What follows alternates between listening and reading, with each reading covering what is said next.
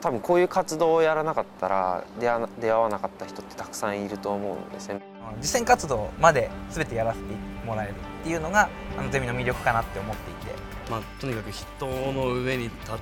てまとめるということはものすごい難しいし大変なことなんだな、まあ、あとコミュニケーションを学ぶこの波照間ゼミで、まあ、すごく、まあ、すごくアートって深いなと。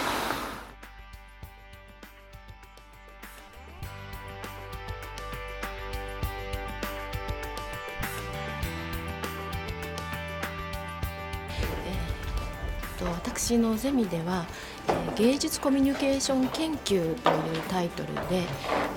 芸術を通して、え芸術のコミュニケーションを通して、え社会に、えどのような、え効果がもたらされているのかというのを、えゼミ生と一緒に研究しています。携帯とかインターネットで得られる間接的なコミュニケーションとは違って、えー、街の人と直接あの、えーと、対峙して顔と顔を向き合わせて話をするっていうことがあのとても学生にとっては新鮮でで重要であるというあの話を生の声を聞けましたので、えー、そういったことからあのこのアートライブラリー、えー、街の人と芸術祭を作ろうということで第1期生昨年から始めました。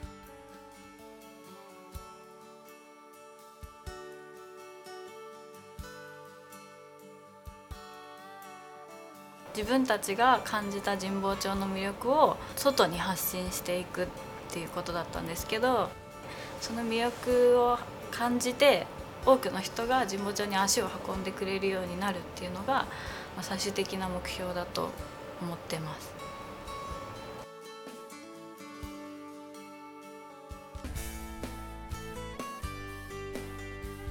あの元々は本っていうその本そのものを写真撮ってあのっていうこともあったんですけど例えばあの送られてきた作品を見てみると例えば本の中身本の一節っていうものを表現してあの写真を撮ってくださった方とかいろんな本の撮り方っていうのはあるんだなっていうのに気づいて。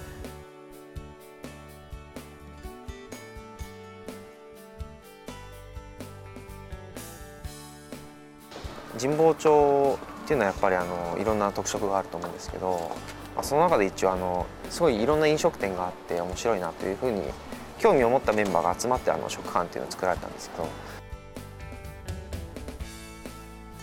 12日日曜日に古書会館で、えーと、メインライブといって朗読宮沢賢治さんの「銀河鉄道の夜」を題材にした、えー、総合ジャンルによるステージを、えー、行います。でその最終リハリハーサルです。フェードアウトができないですよね最初だけ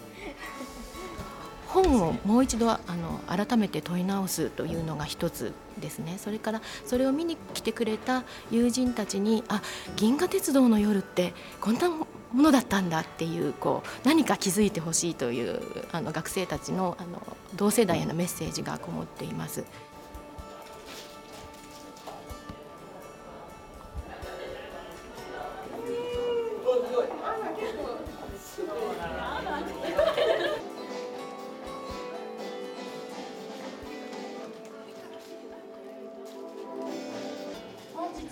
ご来場いただき誠にありがとうございます。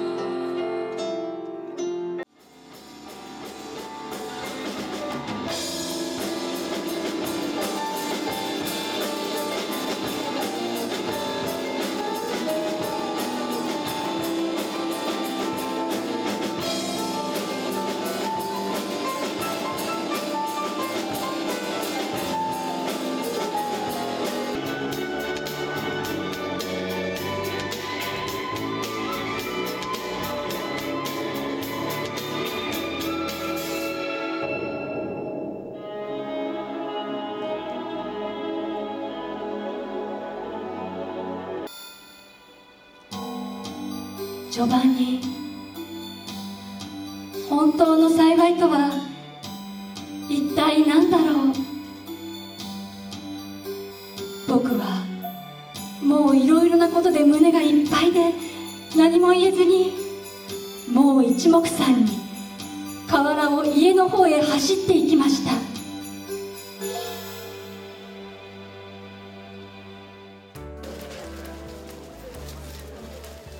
ずっと一緒に仕事仲間と仕事をしていくうちにやっぱこう絆だったり強い仲が深まったりっていうことが、うん、やっぱ一番大きな得たものだと思います。コミュニケーションの質の問題というか本当にあの心心と心からのコミュニケーションになっているのかっていうなあの反省事項があの出てまいりまして第3期生からはあの規模を拡大するのではなくてもう少しあのコミュニケーションの質というかあのあのストスの自分で、えー自分と自分で町の人と対峙できるかというような、えー課題を、えー私自身は持っていますで学生自身もやはりそのようなあの発見があったようです。